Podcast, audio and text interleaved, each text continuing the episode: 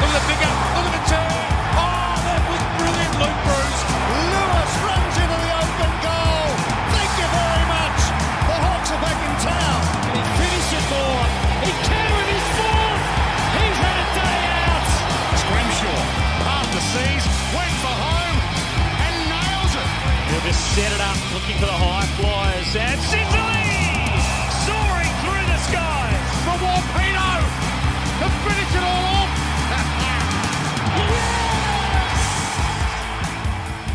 Hello and welcome, Hawks fans. Thank you for joining us for this very special edition of the podcast. Members preparing to cast their votes not only to elect candidates to the board, but to determine the next president of the Hawthorn Football Club. It's contested between two men, Peter Nankivell and Andy Gowers, and we were delighted to have both of them join us on the podcast to discuss their respective views and visions for Hawthorn. This is one of two election specials out right now, and this one features our interview with Andy Gowers. As I welcome my co-host here on the Hawk Talk podcast, G'day, Tiz. G'day, mate. Can we just replay last year's? Friend of the show, Andy Gowers, happy to give his time to us again, and we, we do thank him for that. It's very generous. yeah, no, it's. Uh, I was being flippant, but uh, it's great to see Andy again. And um, he'd been in Tassie this day, and he just returned, so it's very generous. I think we got through most of the issues. Yeah, a lot of interesting insights into to the big ticket items uh, this election. Uh, there's a lot to cover, and, and I hope our listeners enjoy. This is our interview with Andy Gowers.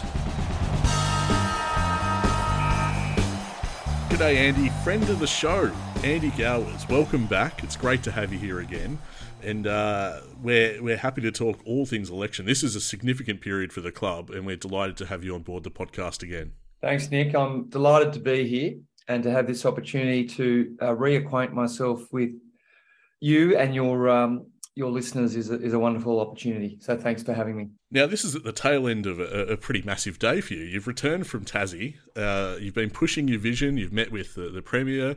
You, you've met with uh, a number of die-hard fans as well. It's obviously significant to you, this, this issue of Tassie.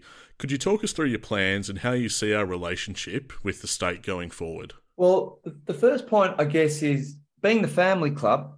One of the branches of our family is in Tasmania, and that's the way that I I've been thinking about our, our Tasmanian friends who are members and, and fans of the club, just like we all are, uh, based based in Tassie. And the, Tasmanian partnership between Hawthorn and the Tasmanian government, and I guess more specifically the Launceston and, and North Tasmanian area, northern Tasmanian area, has been an absolute winner for all parties. It's brought a lot of tourism to northern Tasmania and, and broad, more broadly across Tassie in general, but specifically north northern Tasmania.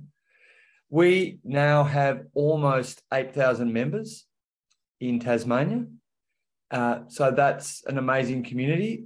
Speaking of community, we've done a hell of a lot of work in the community of Tasmania, getting out amongst the schools and, and the towns. And it's it's the first stop off, uh, it, well, it has been in the past, over the 22 years that we've been playing out of York Park, UTAS Stadium. We've taken the Premiership, a, a Premiership Cup that we've won down there. It's pretty much our first stop to celebrate with our and share with our, our Tasmanian members and fans. So um, I think that shouldn't be lost on us. I've been really strong about Tasmania deserving their own license and having their own team. Um, and I think that's that's in contrast with with Jeff Kennett and Peter Nankivell. Um, so I'm I'm really pleased to let the Tasmanian football um, public know, but and and specifically the Hawthorn members know, based in Tassie, that I'm right behind a Tasmanian uh, team, and I think it's it's long overdue. Yes, there are some commercials that need to be worked out, and it's not finalised yet. But if and when Tasmania gets granted a license, and remember, there's a big uh, a big stadium that will need to be delivered as part of that. It'll be a great thing for Tasmania, and we're looking to have our our um, our presence in Tasmania continue. Now, what that looks like is up in the air. So that I think everybody understands that. So we need to work through with the Tasmanian government what the commercials would be, and I'm I'm confident that that's something that will be a win for the Hawthorn Footy Club, a win for our members, of course, uh, Tassie members and also a win for, for Tasmania. And you've been quite emphatic today about that contrast between your vision and the current administration. Could you speak to us a bit about that? It seems as though the insinuation was that the current administration has taken more of an interest now in everything Tassie, now that there's something on the line. Yeah, well, that's that's that's pretty clear. I think you know the um, uh, Jeff and and Peter until recently, and Peter's been the one um, warming up to it a bit more. But the the response and the attitude to uh, a Tasmanian license, a Tasmanian team, I, th- I think describing it as lukewarm is probably overstating it. It's probably been less than lukewarm. So, whereas I'm absolutely adamant, this is a good thing for Tasmanian footy, and it can still be good for Hawthorn and our members there. So, just try and picture a um, a battle between the Hawks and the Tasmanian side, uh, played at UTAS Stadium. Now, maybe maybe there's a game there to be played as an away team with Tasmania hosting, and maybe we could maybe we could be the home team for, for a match against the Tasmanian side. So I think I think all options should be investigated, but the key principle here is Tasmania deserves its own side, its own team and Hawthorn can integrate within that structure. And yeah, let's work out what the commercials look like. Clearly, there's been such a strong partnership between Tasmania and, and our club. And what that can look like with a Tasmanian license is up for discussion. But I think there's a solution there that works for all parties. Just a thought I've had over the years is, is teams that have had two home grounds, sort of, they have a really good ability to be able to uh, make finals and win premierships. It seems like that's something that really aids the development of a side. Yeah, well, Tiz, that's exactly right. We've got such a great strike rate down at UTAS Stadium. We love going down there and playing. Um, our our members and fans that uh, are up for a, um, a holiday or a trip might might be in the school holidays. Take the kids down. It's been great for Tassie tourism. But yeah, from a from a performance point of view, you wouldn't want to do um, or have an arrangement like this unless it was good for the performance of the side. I can tell you what the uh, the football department would think of it, and they wouldn't think much of it. But it, that's what I mean. It has worked on every level. So I'm sure there's a way that can be found that helps all parties, and it's been a it's been a great model till now. And of course, you know, the the bridge between now and the time when we expect a Tasmanian license to be granted and that team starts playing, there's still obviously a, a premier place for Hawthorn to to um, to hold in Launceston and then in, in broader Tasmania. Now, Tassie is just one of our homes, obviously. We're soon to have another in Dingley, the Kennedy Community Centre. It's obviously a project of enormous magnitude. Um, how do you convince members to prioritise change over continuity as far as overseeing that project is concerned? Well, look, yeah, it, it is a it is a massive project. I was part of um, the board that made the decision to buy the land in the first place. So, um, and that that was a bit of a no brainer, really, because you know Melbourne is expanding. Um, as the crow flies, it is just slightly closer to the CBD than um, than Waverley Park is. So um, yeah, it is. It's in the same kind of realm. Um, and look, it would be it would be just a fantastic um, facility for our our future home. Now, this wasn't uh, decided upon. The plans to build something like um, out at the Kennedy Community Centre wasn't decided upon in a hurry and without a hell of a lot of research. So an, an advance party was sent over um, overseas, and that included board members and players. And they went and had a look at some of the best sporting facilities, the best sporting homes in the world, including um, EPL soccer homes and NFL homes and so on. And so they came back with armed with a, a whole heap of information based on what the best practice worldwide was for sporting clubs. One of the things that was identified was that you don't necessarily have to have your home base right next door to where you play or even in the, in the same postcode. And we already have that anyway with Waverley and, and the MCG and indeed Tassie. So we, we were looking for a, a greenfield site and a site with, with plenty of room. Um, it is it is absolutely true that uh, that um, Bangal Bajora Waverley Park is uh, too small for us already. We we we outgrew it really um, a while ago, and this this would have you know at least two ovals, um, cutting edge facilities, and and also we'll we'll be able to host AFLW matches out there, which is a, critical part of the the future too. So all in all, it's such an exciting venture. But yeah, we we need to um, work out the best way to fund it, and um, as I described yesterday, and has been picked up. At the moment, we've got a um, you know a, a, black hole in the in the funding for it, and some of that is, I guess, um, allocated from the state government, and others from benefactors. And unfortunately, we're seeing a bit of a barrier for that money to come through, and that's probably one of many factors that's delaying the development of the Kennedy Community Centre, unfortunately. Well, I anticipate your answer to this, but I'm going to ask it anyway. Are you satisfied with the progress of that project and are you satisfied with the communication around it? Well, look, I mean, am I satisfied? I think it's taken longer than anybody would like. Um, they're, they're not easy projects, that's for sure. You can't just um, you know, click your fingers and magically have a, a, compute, a complete new headquarters. We've seen that with other clubs around the, the competition. But I think it's fair to say that we've we've dragged our heels a bit. And look, funding is clearly a major issue for this project. Now, the other the other thing that happens to coincide with a, a lack of funding and that black hole that I talked about is costs are going up. It's harder to get labour to deliver the project, and you know we're um, we don't seem to be getting any closer um, as the days roll by. So that's disappointing. And you know, if if I'm elected as president, I'd like to see what can be done to fast track things, make doing it in a in a um, a diligent way and a prudent way. We don't want to overstretch ourselves and overcommit, but let, let let's get on with it. Let's raise those funds. Let's let's get the money in in the um, in the coffers. Let's develop that that site. Let's get our headquarters um, built.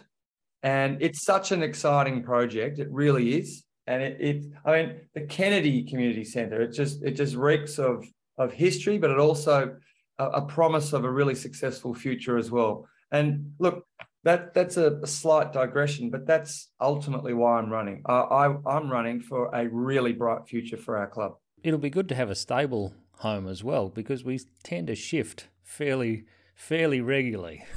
well, look, we were, yeah, we've had a few home grounds, um, although we've been we've been very um, solid of recent history, of recent past. But yeah, so look, um, the the move to Waverley was a big move from Glenferrie, and I know um, it was a uh, you know speaking to Michael Brown at the time, we had a we had a sweetheart deal from a rental point of view. Uh, it, we um, we have a lot of support and a lot of members um, based out in the east of Melbourne. So that corridor made a lot of sense for us to uh, to move out to and maintain a presence at Glenferrie Oval, which we, we've done for many years. We've had a, a merchandise shop there, you know, Hawk's Nest outlet there for many years. We don't have it at the moment, but do we still have access to doing something there? Because I know there's a lot of old um, members who still live in the area that like some kind of uh, touch point to the club. Yeah, well, Tiz, that's something that I'd, I'd love to help drive. So I'm a really big, um, well, firstly, on the point of um, uh, events, I'd love to see more events. I'd love to see us uh, interact with our members more. I'd love to. See, so the old, in the old days, we had the social club on one side of the road and we footy ground on the other side of the road, and there was. I met of, you there as a kid. oh, there you go. Well, there was a lot of in between, and it, that, I think that's where the you know the family club descriptor was just so accurate and so apt. Well, all, all right, we're a much bigger beast now than we were in those days. I mean, just before the um, the merger vote in 1996, we only had 11,000 members. So leading up to that time, we didn't even have that many. So we, we were a small club by membership standards in those days, and now we're we're you know pretty much um, almost 10 times that, uh, that number in terms of members. So, all right, logistically, it's a bit harder, but we've also got great technology. We're, we're recording this on Zoom right now. So there are ways to reach, and you're doing a podcast, There's, there are ways to reach multiple members, multiple fans, with smart use of technology. Yeah, because I think I think you got to look at increasing the value of the membership. There's um, there's so many things competing with it, and we've seen this year the attendance to games has been lower, not necessarily just for Hawthorn, but across the board. Look, um, I don't disagree at all. And look, I'm I'm not here to say I'm I'm the uh, the answer to um, you know to building up our membership. And I know the membership department do an outstanding job. They really do. They're brilliant. I've, we've been dealing with them recently.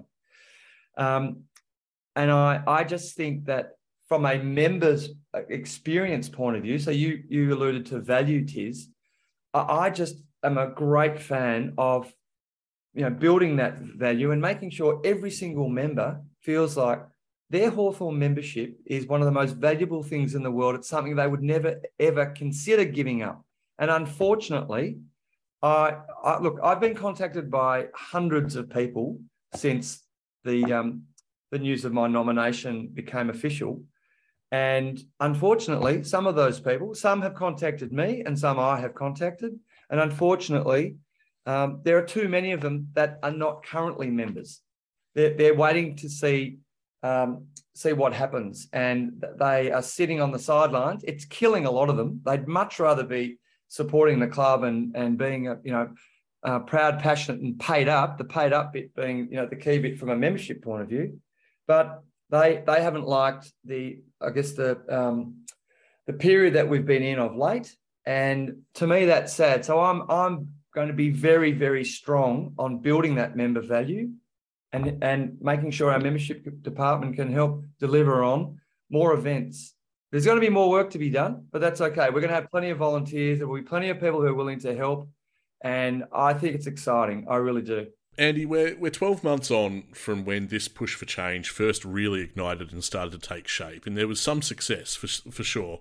Uh, Kennett shaving a year off his term, uh, Silk was elected to the board. Besides the circumstances around Nankivell being submitted for the presidency, what else have you seen over that past year that's given you some cause for concern? Look, I, I think just overall, Nick, the um, we've seen some governance failures that um, I, I think the average member would understand that you know not not letting all the members know about the nominations process. So this is after the nominations committee I'm talking about. I'm just talking about an AGM, what the dates might be, and so on. So I think openness and transparency in general is something where we need a hell of a lot of improvement. So that's that's been really disappointing for me, and that's contributed to me getting to the point where I felt like I needed to put my hand up. Um, I think that, um, but well, I, I, don't think it's a, it's a surprise at all that we've slipped down that ladder of respect. I've been using this phrase a bit lately because there's there's no official ladder of respect, is there? But I think I think we'd all agree we were higher up on it, um, you know, two or three or four or five years ago than we are now. So that that's disappointing. Um, you know, we we haven't been able to pay the full amount of the soft cap. And okay, we, we understand the reasons for that. We had a, um, a financial agreement with um, with Alastair Clarkson, but that's meant that our footy department in 2022 hasn't had the money that we would love it to have in order to invest in whether, it be more coaches or you know more more football resources to to develop our young list. Um, so there, there are a range of things like that that I guess have led me to to come to the conclusion that um, you know, our club is not where we all want it to be, and I want it to be its best. I want it to be its best again, and you know, I'm prepared and committed to doing what I can to to bring the team along. And when I'm talking about the team, I'm talking about the club. I think uh, just just on that, I think um, one thing that I really want to stress is, I think Bec, Goddard, Sam Mitchell, and the football department are doing a terrific job. I completely support the youth policy and the strategy that we have with both sides. I mean, we've had such a young side with the, the women's team this year, and they were they were very exciting to watch. I got to as many games as I could, and was really, I was I was thrilled to see a that the women's team running around in the in the brown and gold, but b I was I was rapt to see how competitive we were, and to win those three games in a row was fantastic. And then on the men's side of things, yeah, I, I, think we outperformed where most of us thought we we we would or what we would do. So I want to make it really clear. I'm right behind the uh, the footy program, Sam and Bec and and all the players, and very supportive of, of that direction. And look, the reality is, um, young players need you know three, four, five pre seasons in them um, and, and a number of games. I've said this before recently too. You know, if you if you look at the the um, the profile of the last four or five premiership teams, if you take out two or three of the oldest and two or three of the youngest, so take out both ends of, and some uh, go back a couple of years, take out a Shaun Burgoyne, that really that really makes sure he doesn't skew the numbers. the profile of a premiership team is around about 110 games for the rest of those players. So we're, we're, we, we don't have that much experience at the moment. So we need to build towards that. It's not to say we can't outperform and achieve that um, earlier than that than hitting that figure. Like 08. Like 08. so so you're saying that the uh, 20 by 50 is still in contention? well, look, yeah, um, I, I mean, I, am amused. I think that um, what we focus on is the here and now. Let's let's work out where we're at. Let's let's make some short, maybe some medium term goals. And look, we if you if you look at our history, we won our first premiership in 1961, and we've been able to win at least one premiership in every other decade since. So our last flag being in 2015, we're now seven years post that, and we're you know we're we're into the uh, into the early 20s um, easily. No, we've got a good shot. Yeah, we've got a good shot. But it seems, but it it's it, it seems uh, most board aspirants and both aspirants to the presidency, they all agree that the footballing decisions have and where the department sits is pretty good. Yeah. So when you talk about the ladder of respect, are you are you speaking to the uh, the First Nations scandal or? Well, I think that's played a role, but I think there's a whole lot of things that have played a role. But if I could just address that very point, uh, that is something that um, you know when I when I read that report, I I was shocked by those stories uh, that are in it. I, um,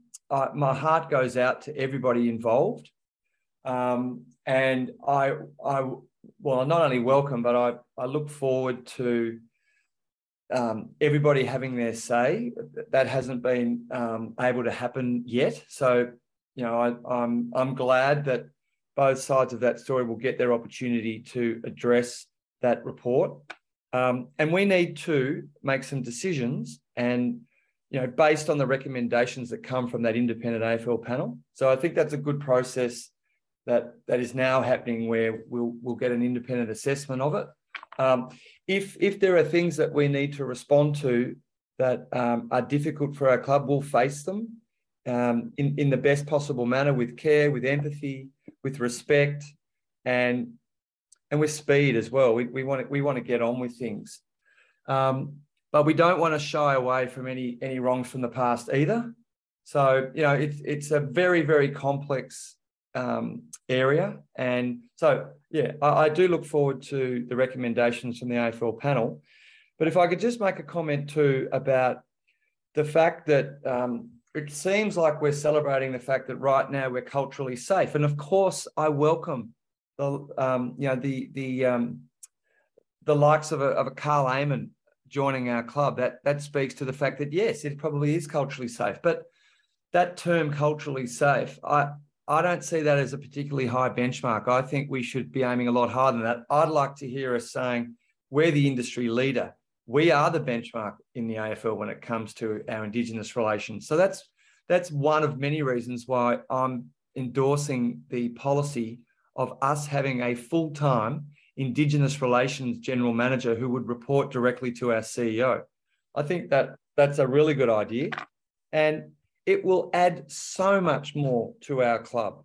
It really will. So, and for all the right reasons, it's, and it's doing the right thing. So, uh, yeah, I think that's it's one of many reasons why um, you know we have we have drifted down that ladder of respect, and that's one of one of the things I'd be looking to change as president is getting us right to the top of that ladder of respect. So last year you were campaigning for the board, and then uh, withdrew the challenge um, to aid Ian, who was very enthusiastically supported by Hawks for Change. Ian's been quite quiet over the last 12 months.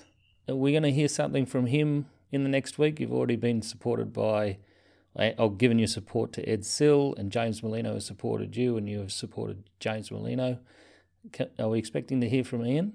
Uh, look, I'm not sure whether you'll hear from Ian or not, but look, Ian is is a um, an extremely accomplished person, uh, and I was very pleased to see him move into the role of chair of uh, nominations committee, uh, and I understand that that nominations committee was formed with the express purpose of finding a um, a legal person on the board um, in the event of uh, because Peter Nankivell had to resign his directorship to then run as president. So it would have left a, a vacuum in terms of that legal expertise. Um, so I was rapt to see uh, that Ian had taken that um, that chairmanship on of, of that uh, committee. Um, and look, I'm sure when when the time comes, you'll you'll hear from from Ian in due course about whatever uh, whatever topic is relevant. But look, the the that um, that process last year, I think, was a really good result for our club, and you know that. My understanding is I don't have the exact numbers, but my understanding is that yes, he he was voted in quite strongly, and that doesn't surprise me at all. I'm pleased to hear you talk about the the portfolios on the board because I think that's a very good model going forward, and that's something I was going to ask you about how you'll how you'll uh, build the board under your under your leadership. But as there's so many who've come through Jeff's presidency, are you looking to sort of overhaul a few other positions going forward, or how, how will it be that you that you sort of um, I don't know. It, it, there seems to be some division on the board at the moment. How will you handle that going forward?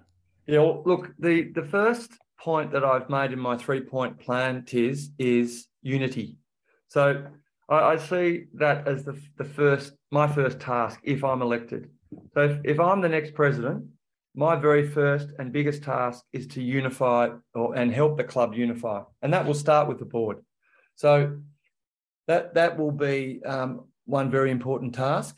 There's certainly a sense from my side of things, um, because I've been outside of the club now for five years. Although you know I, I sat on um, the first version of the nominations committee this year, I I don't have the same knowledge of you know who who the people are in the club in various positions. And that includes the board. I, I haven't met some of the board members in person yet, so that that would obviously change if I'm elected. So so that'll be a big part of it, and I guess um, you know assessments need to happen. We need to be um, open and honest about where we where we stand, where we sit. And look, the reality is and this is something that I do professionally. I've, I've got a background in succession planning. So with succession planning, you're always looking. And I, have you guys ever seen the um, the Netflix series? Oh, it might be an Apple TV series, Succession. Have you seen it? I haven't seen it. No, I've heard of it. I'll put that on the watch list. okay, well, it's basically about a um, uh, a wealthy media mogul family and the battle with succession because the old man doesn't let go of of the reins, basically. So there, there, um, there might be some analogies there for us, but but my my point in raising it is I do this professionally, and one of the one of the hard realizations is that everybody's um, use by date comes up at some point. None of us are expendable, and we we hand the club back over when we leave because all of us will leave for some reason at some point in time. That we we all know that. So it's a matter of looking at, um, you know, the, the mix of skills. And, and you talked about, you know, or we talked about the, the point about portfolio. So we have a board at the moment and we have a club at the moment that's been formed um, through the lens of an 11 year president.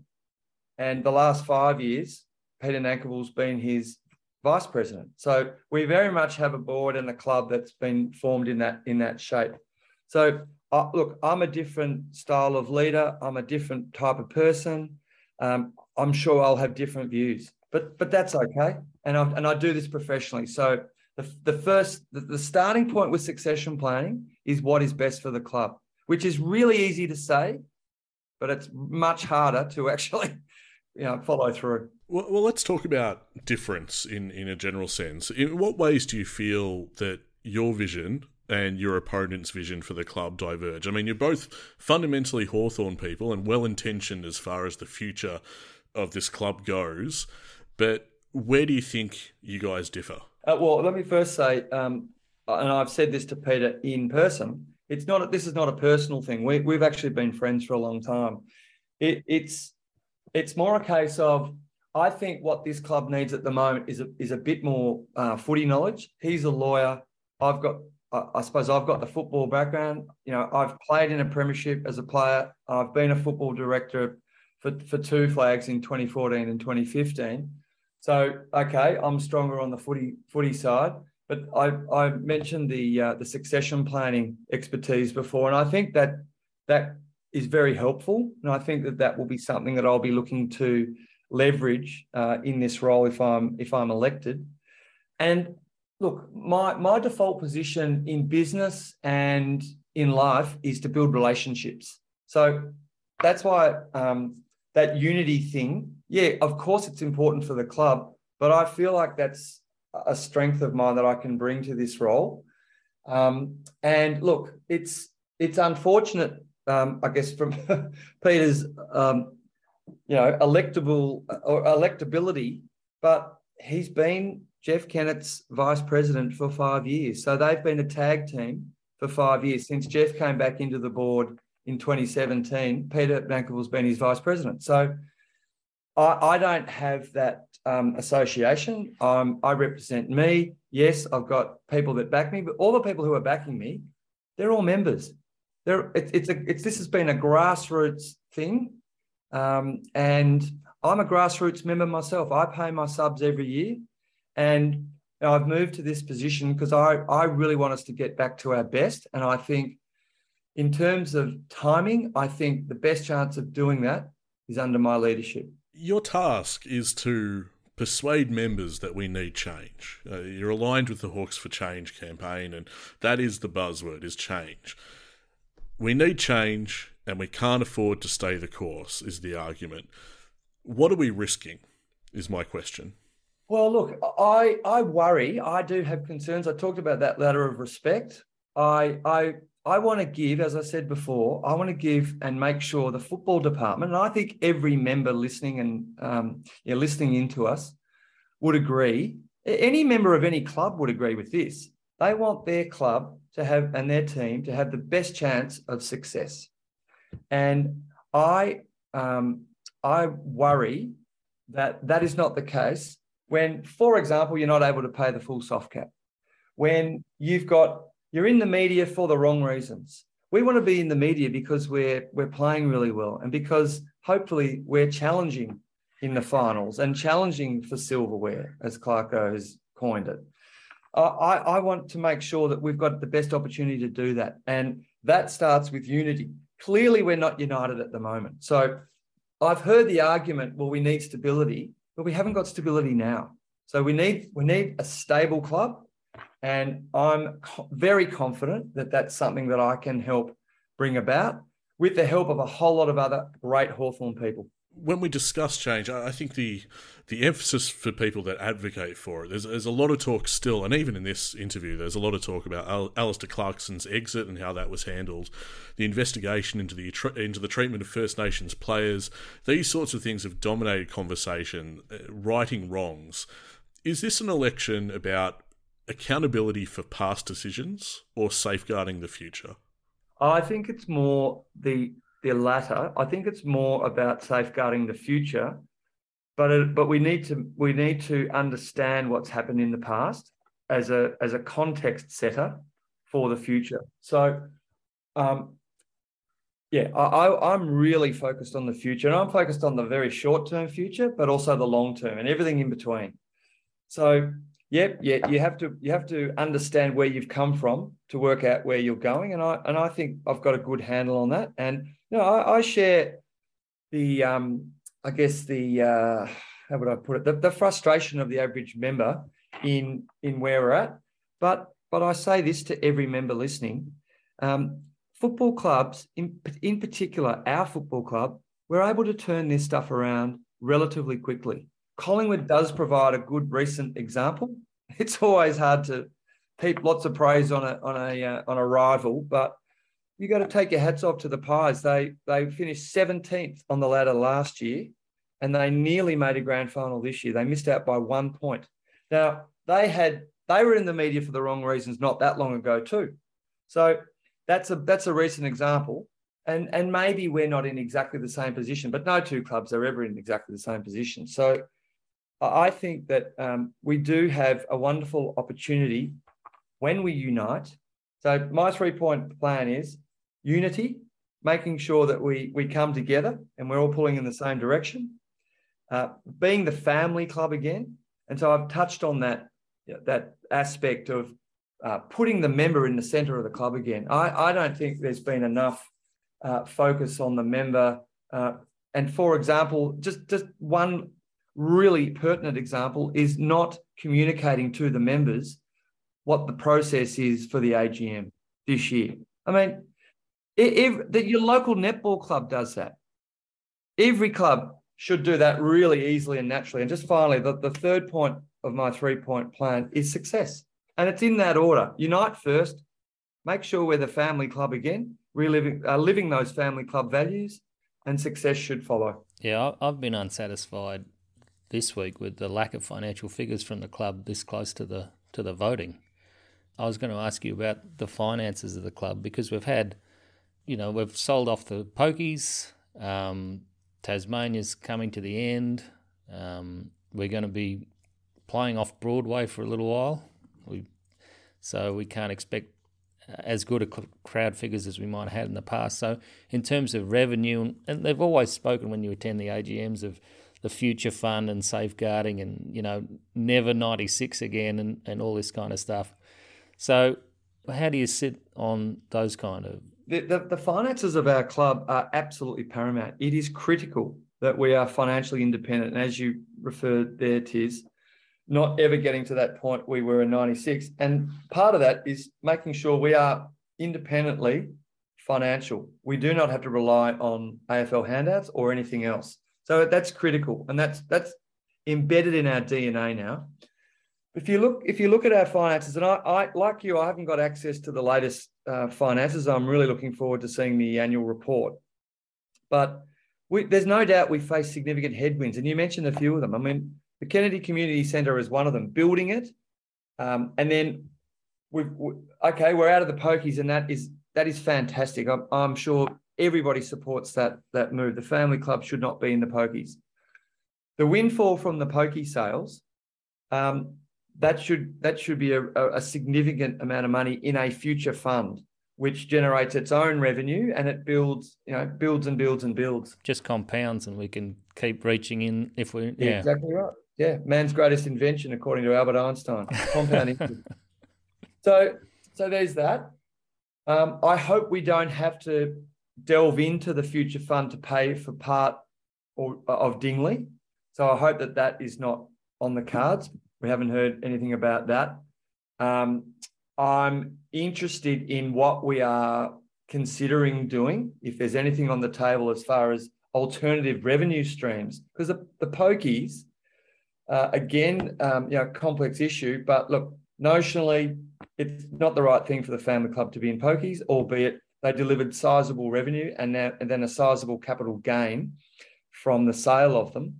But how are we going to replace that income we were making from, from those venues? How are we going to do that? And that's unclear.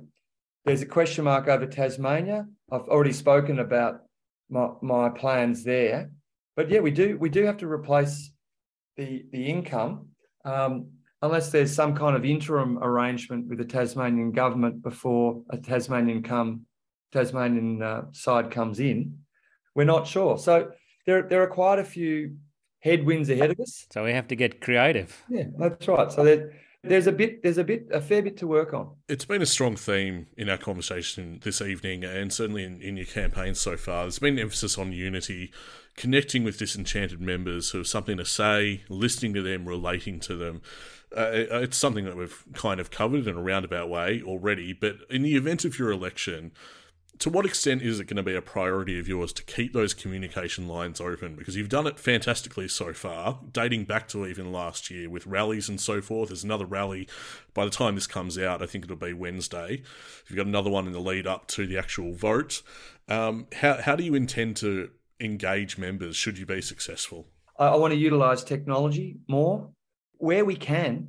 I want to have more more events so some of them might, and you talked before about a rally. Now those those rallies have all been on Zoom, and hundreds of people can attend at a time. So there are there are smart ways of giving our members an opportunity to hear from us and an opportunity to provide us feedback, ask us questions. Now, no matter what format you use, it's always problematic. Who's asking the questions? How long do they go for? What topics? Uh, but there, there'll be a way way to do this where we can share information, receive feedback, and so on. I think there's a big, big well that's not dived into too much, and that's the past success, past players, things like that, dissemination of their stories. I, I used to go to past players events. I haven't been to many recently, but they're usually great. Yeah, they're, they're always great, and though everyone loves those odd stories. None more so than the players telling them, usually. you can take it from us as well. In our unique position as a podcast, we've been doing this for, what, about six years now. The hunger for content and access to players is there. Yeah, absolutely. Well, and that's exactly right. And I think the, the past players might be a, um, you know, an, a very underutilized part of our club. There might be a way of um, giving those past players a platform to, to share their stories, and by by the same token, give the members and the fans a way to um, to hear them. And I mean, what what a wonderful interaction that would be. So I, I think there are some things that we can do. And look, it might take more volunteers to help, but you know, I, I reckon, um, given the groundswell of offers that I have received, and I know others have received too, um, right now, we we so the most common bit of feedback that I have been receiving is fantastic you're running. How can I help? What can I do? I'll do anything for Hawthorn. that's the most common bit of feedback that I'm getting. So there, there might be a way where we can send out a blast to our members we've got these ideas what are your ideas what do you think about this how could we are there any, are there any are there any members out there with uh, you know a skill set that might be able to help us deliver this idea or or your idea? So I, I think there's a it's a two-way interaction, a two-way communication stream. And I think by being more open and transparent uh, on every level, and obviously there's you know to a point we can't we can't share you know commercially sensitive information until we're able to to announce those sorts of things. But you know what I mean. You don't want to live stream the pre-game, uh, not the pre-game or not the immediate post-game either. But you know what I mean. There, there are ways to have two-way con- uh, communication that will be really compelling for our members and fans. And, and the club will love to help deliver it. There's a, it's a topic that we've discussed a lot between ourselves, myself and Tiz, a point of connection between club and members, and this is something we haven't discussed for a while. Is Tiz and I joking about how we you know, family days are either in 42 degree heat or it's pissing down with rain. And it's been a little while since we had to worry about that. And I dare say I miss it. Yeah, I agree. Well, I, I really look forward to having those kinds of events again. And I, I don't want to preempt what the um, what the team at the club have got planned uh, in that area. And, and I'm not aware of what's been planned. That's what I mean. So but yeah, look, like you, I, I, I just immediately as you started talking, I started thinking about, you know, Glenferrie Oval with a stage and thousands of people on the oval. Bungle Bajora, uh, same thing, whether it's a stage or not, thousands of people, and and that interaction between the club and its members is one of the most sacred relationships you can imagine. And yeah, I think it's um, it's absolutely key. Andy, we're, we're going to wrap up in just a moment. Um, but to tie all this up, this election, of course, it's going to go one of two ways. We'll look at both outcomes. Now, in the event of the members going with your opponent and you're unsuccessful, what will your relationship be with the Hawthorn Football Club going forward? my relationship, if I'm unsuccessful, will be that of someone who's prepared to serve. I've said this to Peter in person and, and the other candidates. Uh, I am here to help the Hawthorn Football Club get back to its best. I think the best way for that to happen is if I'm president, but I will accept the umpire's decision or the members' decision. The members are the ones deciding here. I'll accept the members' decision um, either way. And if I don't get up, then I will um, shake Peter's hand, wish him the best, and be as supportive as I can be. Um, whether it's that's on a committee, whether it's a formal role or an informal role, I'll be I'll be available to help. Simple as that. And conversely, should you be successful and elected president this December, what excites you about this opportunity? What are you most looking forward to? I'm most looking forward to the looks and smiles on people's faces, the Hawthorn members' faces, when we get the club back to being its best again. And that that will I mean, I'm thinking that's a flag. Our first flag for the AFLW for our women and the 14th flag for our men. The day when I get to celebrate uh, both of those occasions, the next for the men and our first for the women, that'll be that'll be an amazing feeling. And I'm that, that's the thing I look back on with the most enjoyment of my own playing career is just those relationships and just the pure joy that you're able to experience together. It's it's not the stuff out on the field, it's the stuff with the people that really matter. And that's that's our members and our club. Indeed. Uh, Andy, I want to thank you so much for joining us uh, once again here on the Hawk Talk podcast. It's been an absolute pleasure. Best of luck for the election this December. Thanks a lot, Nick. Thanks, Tiz. Thanks for having me. Well, we're sport for choice, Nick. Yes, indeed, we are. A massive thanks to uh, Andy Gowers for giving up his time and having a chat to us about all things Hawthorn and all the hot issues uh, ahead of this presidency. It's a massive vote, Tiz. It could really shape the future of the club. Yeah, surprisingly, um, they're basically aligned on on the football department, uh, you know, and how that is progressing. They're both very, very happy with those things, and you know, I, I think if either of these guys get up, it'll be a really well run club. Now, listeners, if you haven't heard our interview with Peter Nankivell, if you do want to get as informed as possible, do check out the other episode and uh, do so ahead of the vote that opens this Friday. For now, though, we'll get to our social media wrap. Uh, maybe you're listening to this via Spotify, or you're enjoying it via Audible, or perhaps you're enjoying it via Apple Podcasts. If that is your platform of choice, why not take a few seconds to rate or review our show? We'd really appreciate that. You can join us over on social media channels as well, a hive of activity all all throughout the off season, and we'd love to have you join us on Twitter, Facebook, and Instagram. This really is a community of the best, most diehard Hawk supporters out there, so get around us. And lastly, as always, we'd like to extend a massive thanks to our proud, passionate, and paid up Patreon subscribers who help make this podcast everything it is, and uh, they help us to put time into it, even in the off season. This is meant to be a little bit of a break for us, but we've decided to extend ourselves and give ourselves to the, the club that we love in this very important time for the club, it must be said. So uh, Uh, thanks to all our Patreon subscribers for helping to make that possible. Patreon.com slash Hawk Talk Pod. So it looks like both candidates have also agreed that they're going to be more accessible to the members from here on. Yeah, fantastic. Yeah, that is certainly one thing they have in common. Uh, and yeah, I advise if you haven't checked out the interview with Peter Nankivell, please do so. It's a wonderful chat, um, equally as interesting and insightful as our chat with Andy that you've just enjoyed. So get around that. Uh, the next time you'll hear from us is going to be for the draft preview, a massive draft period coming up. It's one that the club really has to nail, and we're going to look at some of the hottest prospects out there that the club could snap up with first pick, mid 20s pick. Are we going to trade up? We're going to trade some picks and move up the order? Who knows? We'll wait and see. But uh, would love to have your company there. We are a happy team at Hawthorn.